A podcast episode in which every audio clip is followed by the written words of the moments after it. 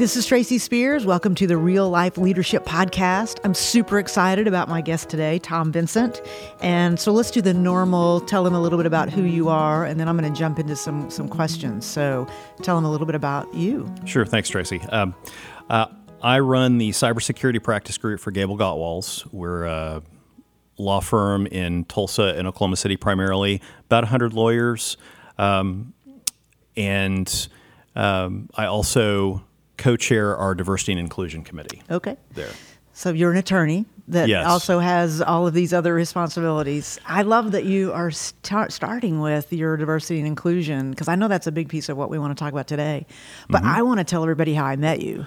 Right, so uh, and I know I'm throwing you a curve here, but the first time I, I I'm sure maybe we had met before in other circles, but Probably. the first time I really remember you going and thinking, okay, this is a guy I got to know.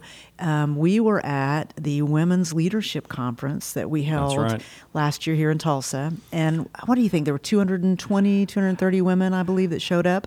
Well, if I remember your post, it was 200 women plus one. Yeah, yes, exactly. But here's what's weird I did not know you were in the audience. And so um, we never said women only, right? We said Right. it was a women's leadership conference. And at some point, as I looked down from uh, you know the podium, and you kind of had your back to me, but I was like, oh my gosh, this is so fantastic. And then you, of course, had a little bit of presence in the meeting. But tell me first of all, why did you sign up to even go to that meeting? Well, and this this uh, may be a longer answer than you're looking for, but let's start about probably 15 years ago. Okay. I have before becoming an attorney with Gable, I was at a large financial institution here in town and was a manager for a number of years there. And um, I'll put a, a quick plug in just to say that um, probably m- my first real connection with it was over 18 years ago when I met my wife, who is a very strong uh, advocate for this issue. But uh, while I was a manager, um, I found that um, my in interviewing candidates for positions I had, I used what's called behavioral interviewing. Okay. And and I'll talk about it a little bit because we, in case we revisit it, uh, behavioral interviewing is going past what someone volunteers to give you on a resume and instead asks how they would act in a particular situation. Okay. So rather than focus on where they went to school, you may ask, what would you do if this happened? Which I found was often a better predictor of how they would perform for me as a manager. And I found that as I did that, I not only hired better candidates overall, but more often than not, the candidates that I hired were women. Hmm. And so for most of my career, most of the people that I've been fortunate to have worked with me have been women. And I noticed that uh, through some relatively minor changes in, in what I did and how I did my job, there wasn't anything earth shattering in what I was doing. But I was able to get not just a, an outcome that was more representative, shall we say, of of uh, or getting better representation for women in the workforce. Generally, big concept. But for me personally, I got better results, and the company did better for it. Do you think because of the way you interviewed? You think so? You think those that situationally women do better in that kind of an interview? What do you think? I, I won't. I wouldn't generalize it Okay. to that level. But for me, I found that uh, the the candidates that I interviewed that were women generally did better. Um, they gave more thoughtful answers, and uh, again, I can just speak from my experience, but. Again, just seeing that in my little piece of Tulsa, Oklahoma, and my little role as a as a manager at a at a bank, seeing how that little change achieved not just uh, D, a DNI result, what we would consider a traditional DNI result, but also just a better result for the company itself. Um, that's where it first, I guess, came to me that hey, this is this is something that that can be done. It can be done uh, in such a way that uh, I can have an impact on it, but also it's the the outcome is is objectively beneficial. Okay, so now I'm curious. What were some of the beha- What were some of the questions that you asked? Well, Give, one of the, give me like a really good one. That was was there a funny one? Was there? Well, I can share with you one that, that I've, I've used, and, it, and the response I would get sticks out not because it was from a candidate, but it was from someone I worked with. Um, one of the questions that I would often ask, and, and when I do interviews now, it's, I, I often ask it as well. Um, my my job at the time was in compliance, and and not a very popular job internally, certainly at the Yeah. time. It's better now, but at the time it was not. And I remember, you know, my first day on the job, and and uh, my mother called and and said, "So, did someone take you to lunch today?" And I had to break it to her that. Uh people don't take people don't take compliance to lunch. it just doesn't happen. But uh, I was working on these questions for these interviews with so, with a woman I worked with at the time, and I said, "Oh yeah, one of the questions I'm asking is is um, tell me about a time that you had to deliver an unpopular opinion." Mm. And without missing a beat, she said, "I'm a woman in corporate America. My opinion is always unpopular." Oh wow! And I remember thinking at the time, "Ouch." Yeah. but it that stuck with me and over time as i was interviewing people for jobs after that and to this day i realized there's there's something in that statement that communicates a level of experience and a level of uh, adaptability that doesn't necessarily come across in a resume or isn't highlighted as such. And so that's again that's one of the reasons why I use that is because I get that get that out of it, but also I think that it can be used uh, in if candidates anticipate that as well, and it was something that was used more often. Uh, I think you would get better candidates and certainly better responses if people thought about what they did like that. Yeah. So your question though is interesting, and her answer. So I was ready to laugh, and then when you said what her answer was, I was like, you know, I would have probably ten years ago, five years ago, even said, "Oh, that's you know, that's not true," or you know, I I, I think that I have, as a woman, you know, woman in corporate America, I have always thought, "Oh no, you know, I don't I don't want to be." I don't want to give any energy to that, right? I don't want to perpetuate that it's different for us, mm-hmm. you know, it, it should be the same. But I guess now we do know it is definitely different. And I, the idea that we can talk about that in a way to say it is what it is. So um, I don't know. I find that for me, I sit here now still optimistic that in some cases it's not different, but also with this um, knowledge that it really is different.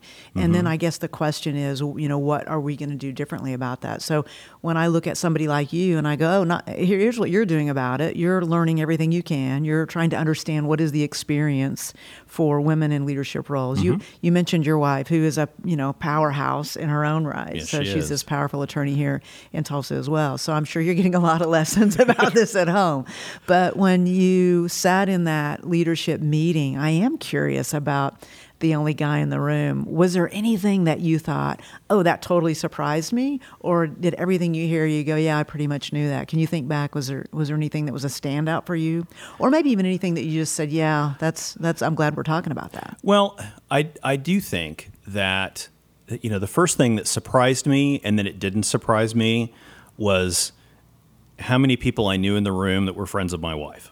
Oh, Which which immediately was the oh well you know my first thought was oh well she ought to know I can't do anything to embarrass her here and then my next thought was oh but she'll know exactly what I did at this at this at this event. but she wasn't even there. That's No, what's so no. interesting is you came and she did not come. No, but but uh, the the thing that, and I I wouldn't say necessarily surprised me at first, but it did it it it resonated. It's something that that hit and resonated was this this notion that you brought up, and I think it's something that we don't always appreciate in the DNI space of meeting in the middle. Um, you know, because uh, when you talked about, and just to give a, a quick overview of what it was that you talked about, um, talked about different personality types and how those personality types operate, how they um, how they respond to stress, how they communicate, how they receive communication. But as importantly, if not more importantly, how do those personality types need to connect with other hmm. personality types? And I, because when it, when it comes down to it, when you think about DNI, we're used to specific categories, but it's you can silo and compartmentalize diverse backgrounds, hmm. diverse um, demographics in hundreds of ways. And so you could just as easily say, well, how does a woman executive best communicate with a male executive? But you could just as easily say, how does a young bank employee communicate best with an older hmm. employee? And so that to me that's what still resonates is is the idea that you can you can make less than earth-shattering changes to what you do and accomplish something that is not just personally beneficial, but certainly beneficial for the other person, mm. and especially if you're an organization, beneficial for the organization as a whole. Most people don't think of it like that, though. I think most people think what's what's happening to them. They're they're self focused. I'm not going to say self centered. Um, I think that that's different than being self focused. But a lot of people are more concerned about how it's uh, landing on them than it is on how it's landing on the people that they work with. So I love what you're talking about because I think that's to me the value of those personality temperament trainings that you go through. It's um, you know everybody loves to hear about themselves, right? For Right, sure. So it's always fun and everybody goes, "Oh, this is who I am." But you've missed something dramatically if you walk out of a session like that without the next step which is what you're talking about. How and how does that bump up against the other people that I work with? And so I appreciate that you are talking about that because I do think that's a big takeaway. And um, was there anything else that day though that uh, you want to talk about? For I do have a couple of questions, but uh, but I'm curious about it. Well, it just it really just one other thing I wanted to say about uh, about that is it's remarkable how adaptable that concept is. Um, my wife and I do premarital counseling, and we've used some of those concepts in that. Hmm. When you're talking about people in, in a in a romantic relationship, not just a work relationship or professional relationship, but how can you anticipate what the other person is saying and understand why they're saying it? And just as importantly, understand how you need to present your case or your point to them so that they will respond to it and understand what it is that you're trying to say. Yeah, it's. I th- I do think people want to segment that though and say this is just for my personal life and this is just for my work. But there's so there is a lot of crossover to your point, and I think a lot of people try to you know uh, not integrate those two things, and it shows up as being inauthentic or. You know, I get, as you know, I get to go in a lot of times to Right. organizations and do team building, and usually the things that are people are upset about are not corporate things; they're personal things. They're, Right. you know, the way somebody made them feel in a meeting, or somebody didn't ask their opinion. They're those things that are just common courtesies, right? Interesting.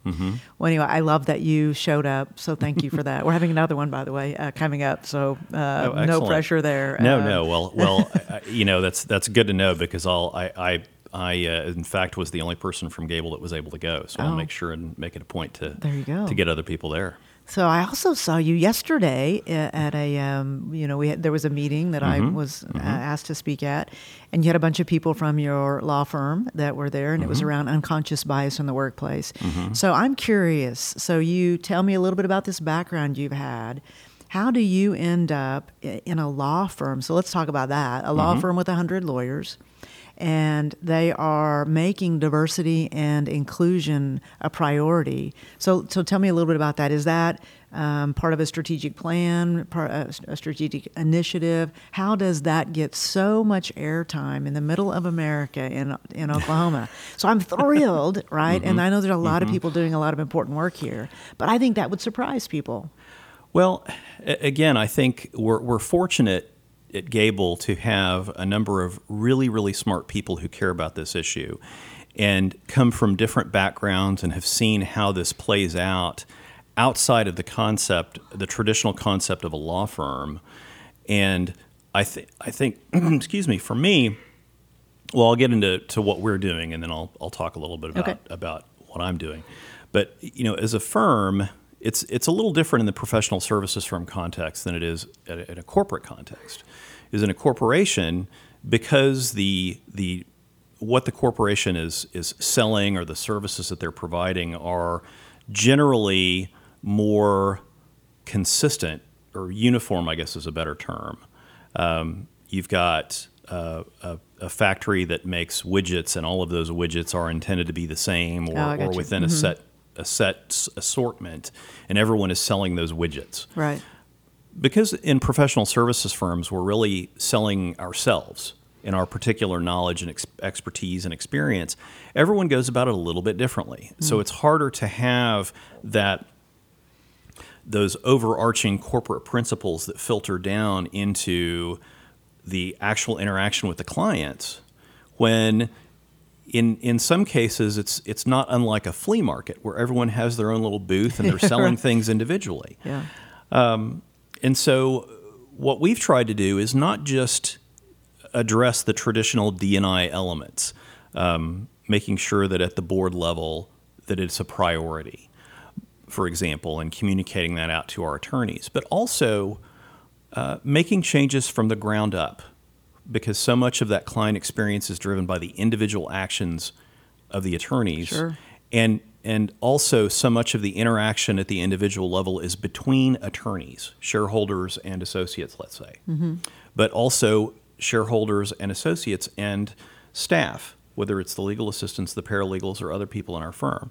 So we've made a concerted effort to include everyone in our DNI efforts. Nice. Um, and I'll I'll talk a little bit about one of them, and I'd like for you to share your experiences because you were part of it. Okay. Which is one of the things that we've started doing is uh, individual meetings with uh, people from diverse backgrounds, such as yourself, where we invite someone in and they have lunch with about a dozen of our people, attorneys, staff, uh, paralegals, and just tell their story. And we've had um, four of these events so far Oh, wow. And they've all been received very well. Um, and the the common element that we've seen that people appreciate is the informality of it, and the fact that it's not done as a as a seminar or a lecture where they're they're told how to feel, but it's a conversation um, and there's more direct engagement, both in terms of understanding the guests' experiences, but also being able to contribute their own and making themselves part of that DNI um, focus that we have. Well, so you asked my experience in that, and I want to say it, it is the first time, and I've been doing, I speak, mm, as you know, all over the world and do, do a lot of meetings, that somebody said, come in without a script, come in and sit down in an intimate setting, bring your wife, and let's talk about what your experience has been as somebody that grew up, you know, in, in Oklahoma that was, you know, um, gay, all, all the things that happened. And I, I was super nervous, I will tell you about that. And what I was nervous about was when you're speaking and delivering content, you know where you're going, right? so you know what you're going to say, mm-hmm, you know, mm-hmm. you know how to avoid things. But I think going into that, um, I was like, okay, well, I mean, you know, you don't want to be too vulnerable, or do mm-hmm. you? And you know, do people really care about this? Are they really here for the free lunch? Like, I had a lot of questions going in, and I know it was your first one as well. I walked out of there though with, oh my gosh, I think the dialogue was so much better than I could have ever hoped, and I felt this. Um, this curiosity from the people on your in your organization that they genuinely had some questions. Some people also though were having an experience. Right, where you know, wow, that's maybe somebody from their own family. I remember somebody telling their story, and I, I don't know. It was uh, uh, so. The answer to your question is, I loved it. I thought it was great. I, I'm um, so impressed that a law firm is going to the trouble to even set that up. So I think the fireside chat is alive and well. I know for uh, for your your company, but I think a lot of companies should do that. Right? It's you know when when you know somebody or you have that more intimate exchange. it puts a face on some of the discrimination that happens. That it's Mm-hmm. a lot harder when you hear someone's story to still go, "Oh, that isn't really that big of a deal," and then you go, "Oh, wait a minute, yeah, that Mm-hmm. yeah, that's uh, that's an experience I've never had, and that's something that I can learn from." But I'm mo- most curious about this piece. So I have, I do have clients that call me now and say, "Listen, we have to have a D&I policy. We have to we have to pretend that's not their word that's fine that we're really dialed into diversity and inclusion because we have clients that are asking it for asking us for that and so i've taken those gigs i'm always grateful for it but but with your group that was not the case at all right? It was um, no no no we're genuinely trying to learn you know how we could be better and how we could be more compassionate. Do you feel like there is um, there's been a lot of progress in this short amount of time since you've been in this role or what do you see? I think that the, and I, I again, I think, you know, that's that is one of the the cautions that that when I got really involved in DNI at our firm, that that one of the the people I work with uh, on the committee told me is she said, um, progress is a tricky thing because y- you can't measure progress in this space like you can in other arenas. Um, but I think the the progress that we've had overall is when we talk about it, it's seen as part of the firm. It's it's no longer uh, not that I, not that I'd say it ever was, but I know in some some um, some organizations I've worked with, uh, when you mention it, there's a, the the first reaction is an eye roll, or uh, oh yeah, that's that person's job, and there's one person that has the title. Oh, that's and, so true. And that's and that's what they do. Yeah. Um, which is also why make sure we're inclusive. that's right. That's right. And that's and and, and I want to make sure and mention this before I forget. And if we get a chance to talk about it later on, is that's one of the reasons why. Um, one of the things I love about this space is it's a lot like my primary practice area, which is cybersecurity. And I'll, there is a story there, but Okay. but, um, but you know, it's something that that is, I think, now more than ever, something that when we talk about it at, at the firm and we talk about um, the way that people get involved in it, more and more people see it as not just something that's there and something that they have to experience, but something that they are able to participate in. And we've seen that even go so far as you know some of the issues that we talk about. Um, I was just having a conversation this morning with one of my uh, uh, partners, and she, we were, she and I were, were, were talking about how some of the issues that we're seeing or that had come up that in the past may have been considered women's issues, let's say, are more and more now becoming generational issues. When you look at, and you talked about this some in your presentation yesterday about how millennials are seeing more and more importance of the substance of their work mm-hmm. and more and more more and more importance of the time they spend away from work. Mm-hmm. And and since I've been involved in this space I've talked to a number of male attorneys at our firm who have said that's important to me too. And that's something that you but know, they didn't have the permission to actually try to do something about it. But the millennials, I, I love the millennials, as you know, Mm-hmm. I, as I said yesterday, because they're forcing us into those conversations of work life balance. They're forcing us to, you know, give them immediate feedback. Those things that we, you and Mm-hmm. I, I mean, I'm seeing the gray in your beard a little bit, I, or of us. I know I'm older Yeah. than you are, but that we, that's how we were raised, right? Mm-hmm. We were raised in. It didn't matter what your personal experience was. That you work for the corporation, you do what you're supposed. But the millennials are saying, no, wait a minute. What about me? What about who I am and how that fits in? So uh, to to your point, you th- you believe that. So there's gender plays a role, generations plays a role, right? So it's it's kind of all getting into a, more of a mixed pool of who's actually raising their hand for some of those issues. Th- that's right, and I, and I think you know one of the things uh, that that um, certainly I've seen at Gable is how comfortable people are in talking about those perspectives, including uh, people that have been, for example, in um, government service, people that are coming from coming into the firm uh, not through our traditional associate program, like myself, who was never an associate and was never in private practice until I came to Gable. And so, understanding, you know, what the particular circumstances uh, are present in those individuals and how we can tailor certain things that we do to allow them a better chance to succeed. So you said something interesting. So you were a banker. Would you go to law school while you're a banker? No, I went to law. I, oh, I'm sorry. No, go ahead. No, how does, I, I know I went to law school. Um, graduated in 1994. okay.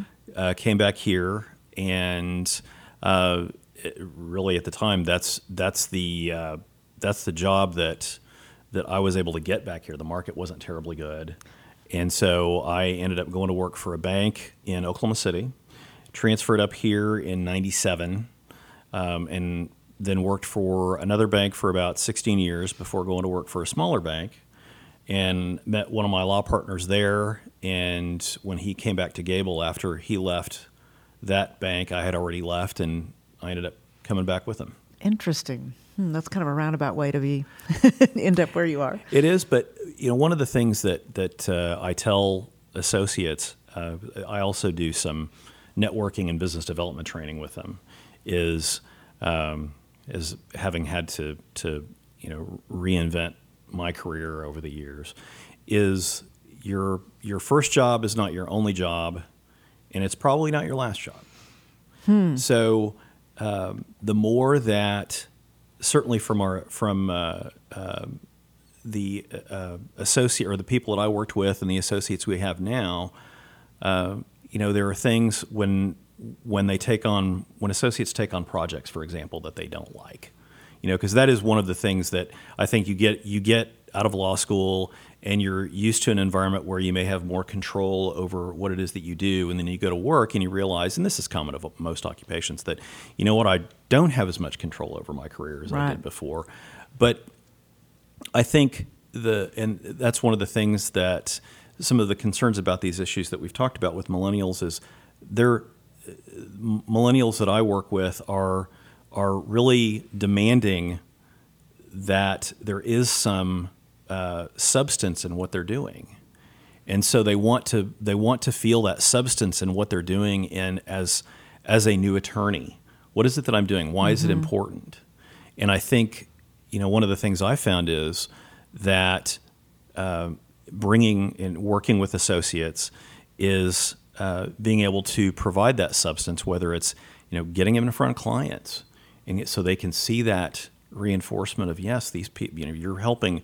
You, you may think you're you're working for a company, but you're helping this person Yeah. that's right across from you. Yeah, yeah, and, and I think not having that connection is what you where you get burnout. You right that that serves as fuel, doesn't it? When you go and and this is who it affected. So Mm-hmm. That's When right. you see people that are so compassionate and helping. You know, you're like, how, can you continue to do that? And they always say that because I know who I know who's benefiting from what I'm, you know, actually right. Doing. So, Well- so you've added the E, so it's diversity, equity, and inclusion as uh, in your title. I, I noticed, um, and I love that, and I know that that's you know more the norm now. Um, But what do you think is a uh, like or some like the biggest mix, misconception about what you do about diversity, equity, and inclusion? What would you say? Well, I think that uh, for me, I wouldn't say necessarily it's the biggest, but I, one of the biggest is this notion that it's difficult for for someone to do.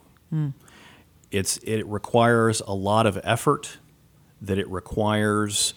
Um, it, it of necessity requires some significant sacrifice. and I think, especially, you know, the the example I gave before, but but nowadays, for example, um, the time that I spend doing this and the the value that that it contributes, not just to the firm, but also to the people that are there and all of the all of my committee members and my co-chair on the committee. Uh, you know, that's really the reason we do it. Is we don't see it as a sacrifice. We see it as as this is something that we can do to make things better for the firm.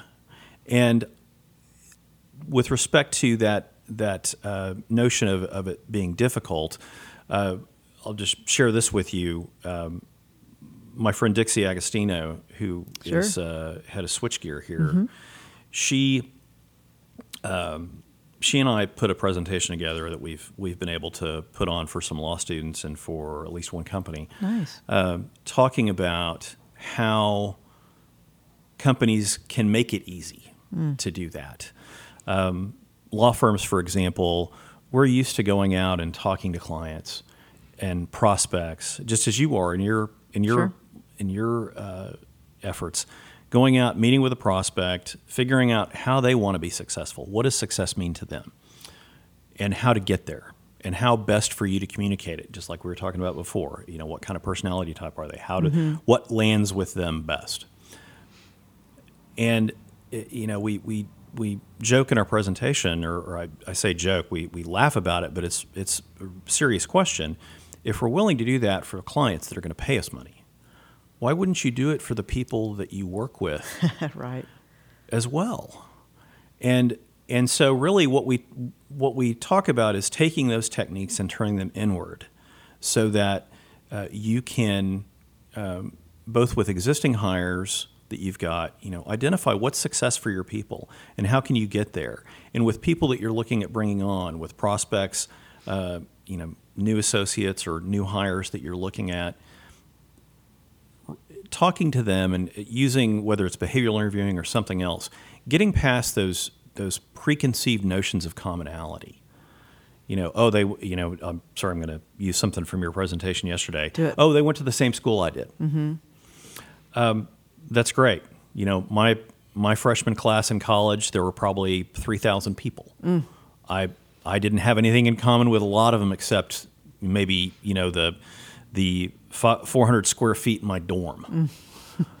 so I think that the the the um, you know let me back up. So the approach that we've we've talked about is to step back from that and and try to have in common with them what you would want to have in common with Yeah. them, which is that work ethic, that commitment to success, that interest in in helping other people or intellectual curiosity, whatever that is. That is why you're a lawyer in my case. Why am I here at Gable? What is it that, that I find important? And let's see if this person finds that important as well. So that instead of, sorry, I'm, I'm No, I'm just saying that's hard. That's hard to. That is hard to interview for. It's hard to permeate that into a culture. But what you're talking about is very exciting. The idea that anybody's even thinking about it on that level, right? That it's not you just come in and do your job. That it's what is your experience. Um, and when you're talking about those things, what you're also talking about is people that are not just punching a clock, right? Mm-hmm. They're they're making a difference. They're, your your turnover, my guess is your turnover has to be lower than other law firms if this is what you're, you know, kind of Oh, I, we we have our share of attrition. I I couldn't say I couldn't say how it compares to some of the other firms in town, but you know I like to think that that as we are going through this, that we are identifying some of these issues up front, and then through some of the other things that we've been doing, um, able to anticipate that.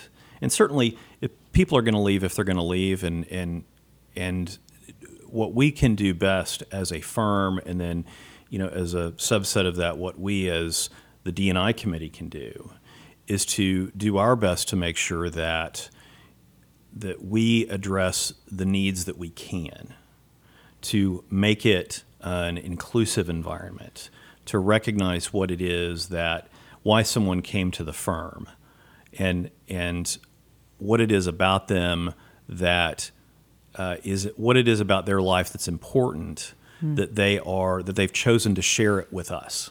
Yeah. Well, you know the stats. Like, you know, 83% of the people leave because they don't feel appreciated. Or I think it's 79% of the people leave because they um, uh, lacked a good recognition program.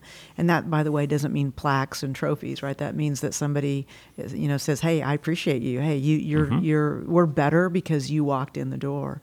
Um, so the fact that you're trying to get that right, there's there's probably people listening though that don't have a DEI, um, you know, person dedicated to keeping you know, watch on some of those things. So, what advice would you give an organization that they're listening and they go, you know, we need to have somebody dedicated to that? Is that a is that a full time position? Is it somebody that can take that on and say, you know what, let, let me champion that, and and what would that look like? Is that a monthly luncheon? Is that a good place to start? Not somebody that's you know as far down the road as you mm-hmm. all are, but mm-hmm. somebody mm-hmm. that's like, you know, we can do better. What what would you suggest? You know, I think it's always a good idea to have, if not a person, a resource. In our case, it's the committee to to, to say this is this is an important enough issue for us that we have a resource dedicated to it. Now, what that person looks like or what that committee looks like, I think.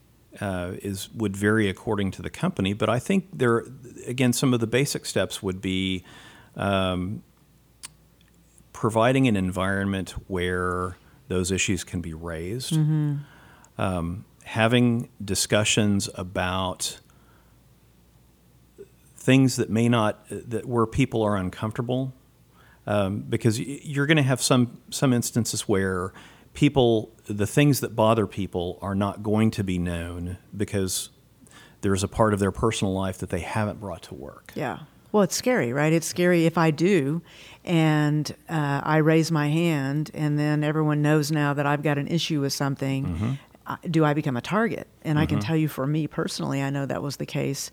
You know, so you're in this, you're you're in this um, really tough space to say, I want to be more authentic. I want to have a voice, but I'm too fearful that just the idea is going to create that target. And so, what you're talking about is to have a um, maybe a resource group where people can at least know that they're safe.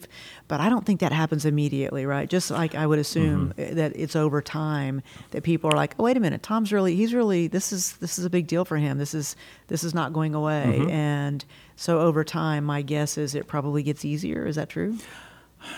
Or I'd more, like more to- accepted? your I'd like to think it gets easier. Okay. And I and I I appreciate you mentioning me. I, I I'd like to think that it's easier for people to come to me to talk about that sort of stuff. I do agree that it is a it's a struggle to get people comfortable with it. Um, and I think that it, and one of the things I think that we can do in the D, in the DNI space is not just um, not just focus on the primary areas, but if there is someone that has an issue with um, something that is done at the company that does impact them, and it may not fall into what we consider a traditional DNI category, is to have the ability for that person to express that just as anyone else would. Um, and because that that may be a situation where um, through again through some small efforts that can be addressed and you can get that person more comfortable with their environment Sure. more comfortable with what's going on and um, and and then also I think for you asked about for a smaller organization that may not have this, look at what resources are available around you.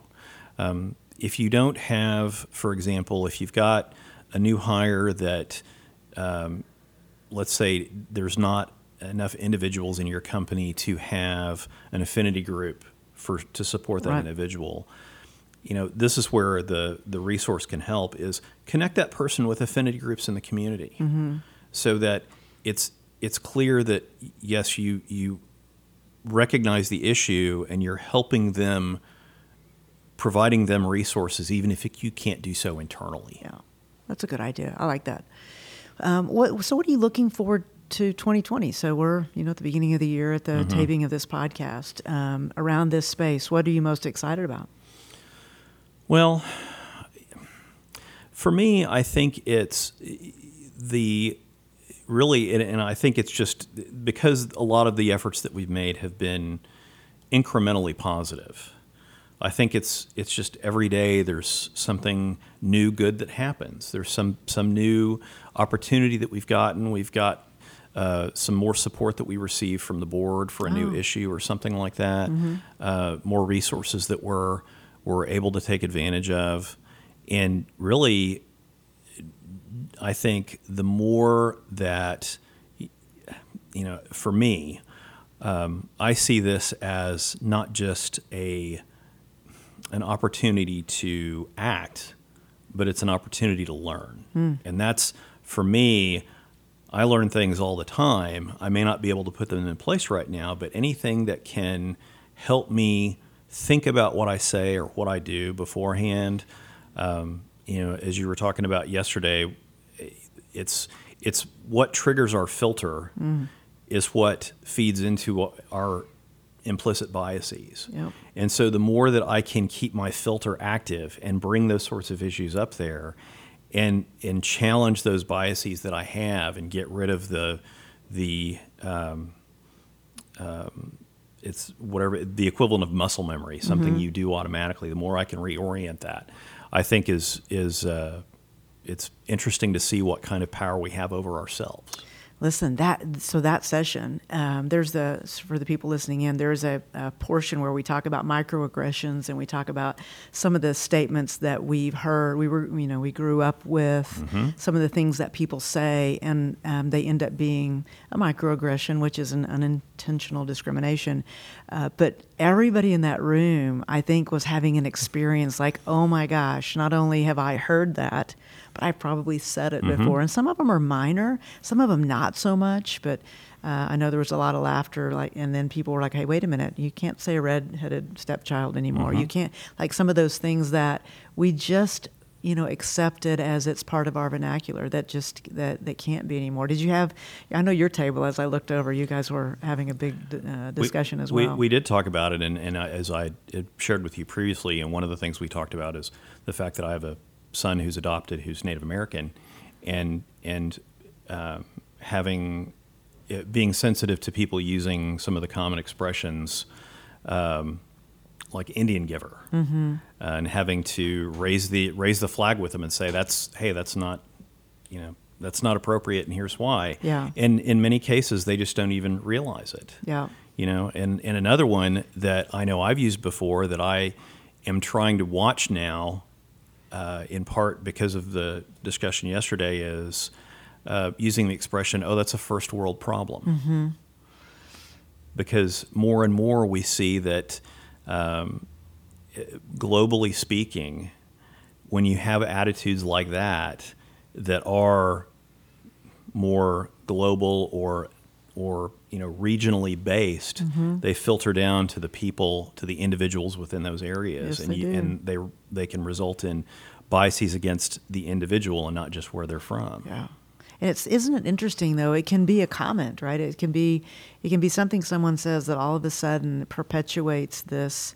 I'm pushing down as well. The only thing that comes to mind, but this um, oppression, I guess, is probably the right word. So, Mm-hmm. yeah, I, I would challenge everybody listening in though to think about some of those things that you've said or that you've heard that really are uh, discriminating. Mm-hmm. Because I don't think anybody in that room or anybody listening in is going to be able to escape that. I don't think anyone is is above that they have done it or or you know have, have heard it or worse mm-hmm. yet they've been in a meeting where somebody's done it and they haven't called them on it right? They haven't said hey wait a minute that's not okay right? Right. so my guess is that you um, having a native american son and um, you know i'm native american so i am the trifecta on this uh, so but i love that you're on watch for that um, but has it ever have you ever had to say to somebody hey hey you know what that's not okay or have you been fortunate that you know that hasn't actually happened?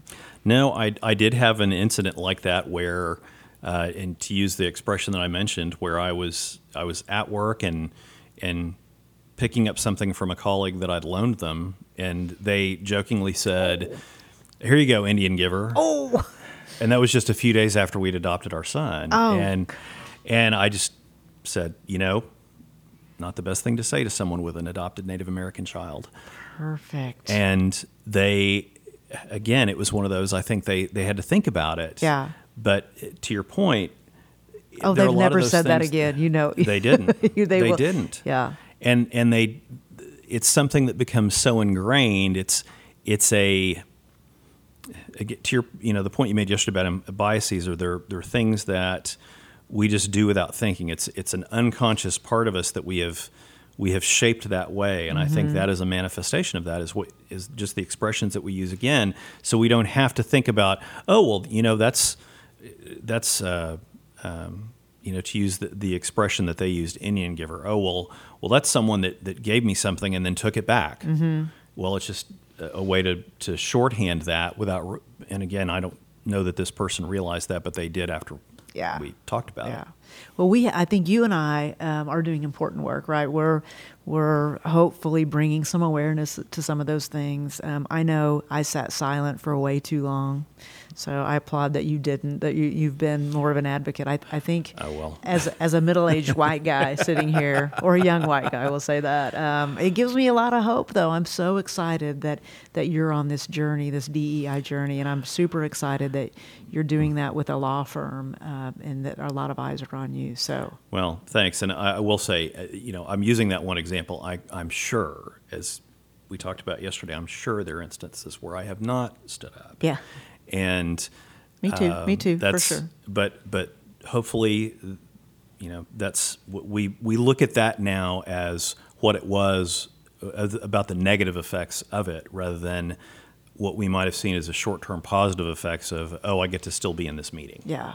Yeah. Well, well, and to your point, though, I do think we have to speak up, but I also think there's this piece that you have to be relatable before Mm-hmm. you're fanatical. And I think what happens is you either either have people that are super silent, or you have people that are super fanatical, and that creates a reaction. And what we've got to continue to do is try to create a safe space to say, hey, you know what, that wasn't okay, Mm-hmm. but yet it doesn't create a chasm in the relationship. Right. It doesn't create an explosion. It doesn't create a separation of you know friends, Mm-hmm. right? That it's just like, oh, hey, wait a minute, I'm I'm going to throw a flag on the field, or that's not okay, or hey, that's not even true. Mm-hmm. Um, so I, I hope that people are getting better Mm-hmm. at being able to have those conversations without the heat, uh, if you will, that, that that that they bring to it. So Well, I, I, I think so, and, and I, I hope also that as as more of them occur, that people realize that people who are reacted to realize that it's not that we are on the hunt for this sort of thing. It's it's more just it's just like a course correction. yeah, yeah, you don't have to go looking for sure. That's right. That's For right. sure. That's right. Yeah. So one other thing I will I, I do want to mention because we we talked about it before and then I, I put a little blurb in is um, the one of the other things that you asked about what I'm excited about. Well, you know my my uh, my practice area is cybersecurity. Okay. And um, one of the things that we've been able to do at Gable is to to really bring that out as an issue. And for me, what's interesting about it, it's very similar to the DNI space, and it's one of the reasons why I I think it's something for me that that informs how I look at DNI, and and it in turn informs how I look at my practice area, which is um, there's, there's there's two two things we look for. Um, one is we look for the same and the different. And what I mean by that is we look for for elements that are consistent in different areas that may be overlooked but are still important. So for example, you know, we talked before about this notion of commonality and, and getting to that true authentic commonality with what's important.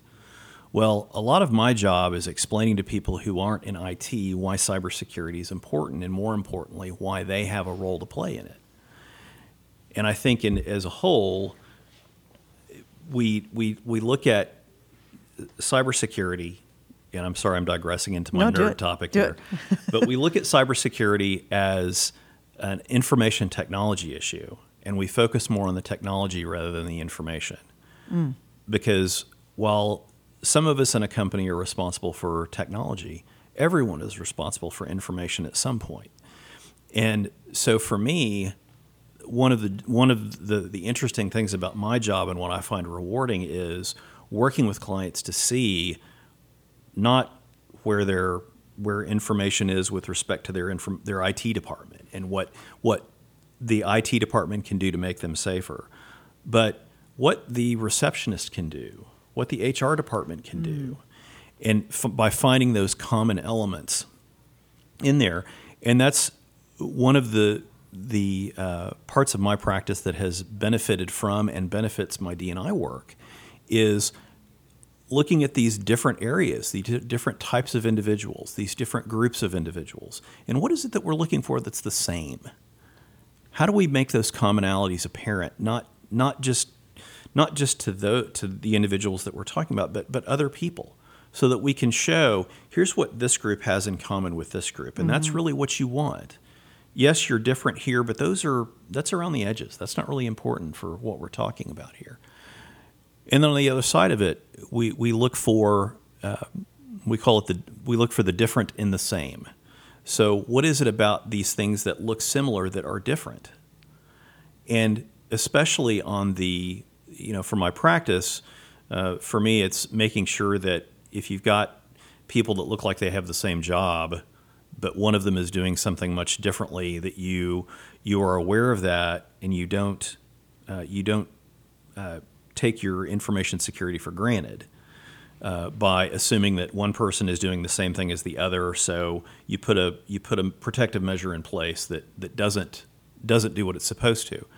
Um, but on the other side, and I realize that's very boring to most people. So I, I hope your listeners will forgive me for that point. But with respect to the DNI space, you know, one of the things that we found, and we saw this in your in the the luncheon that you did with us, is if people can see the different in themselves that they previously perceived as the same as everyone else, mm. then it makes them part of that DNI discussion, and it makes them, it helps them to be engaged in the efforts that our firm and that other companies are putting forth. Nice. Well, that's a nice ending to to our interview. I love that, I, and I'm going to think more about what you said. And I also know we didn't get to any of the questions that are on here, but I'm not surprised at all. Um, but I think we'll do it again. You know, you and I have had a few, obviously, mm-hmm. they're going to know from this, a few conversations leading up. Um, so I'm just going to say thank you. Oh, thank, thank you, you for all that you're doing, and uh, we'll do it again soon. All right. Well, all I right. certainly appreciate the time. You're welcome.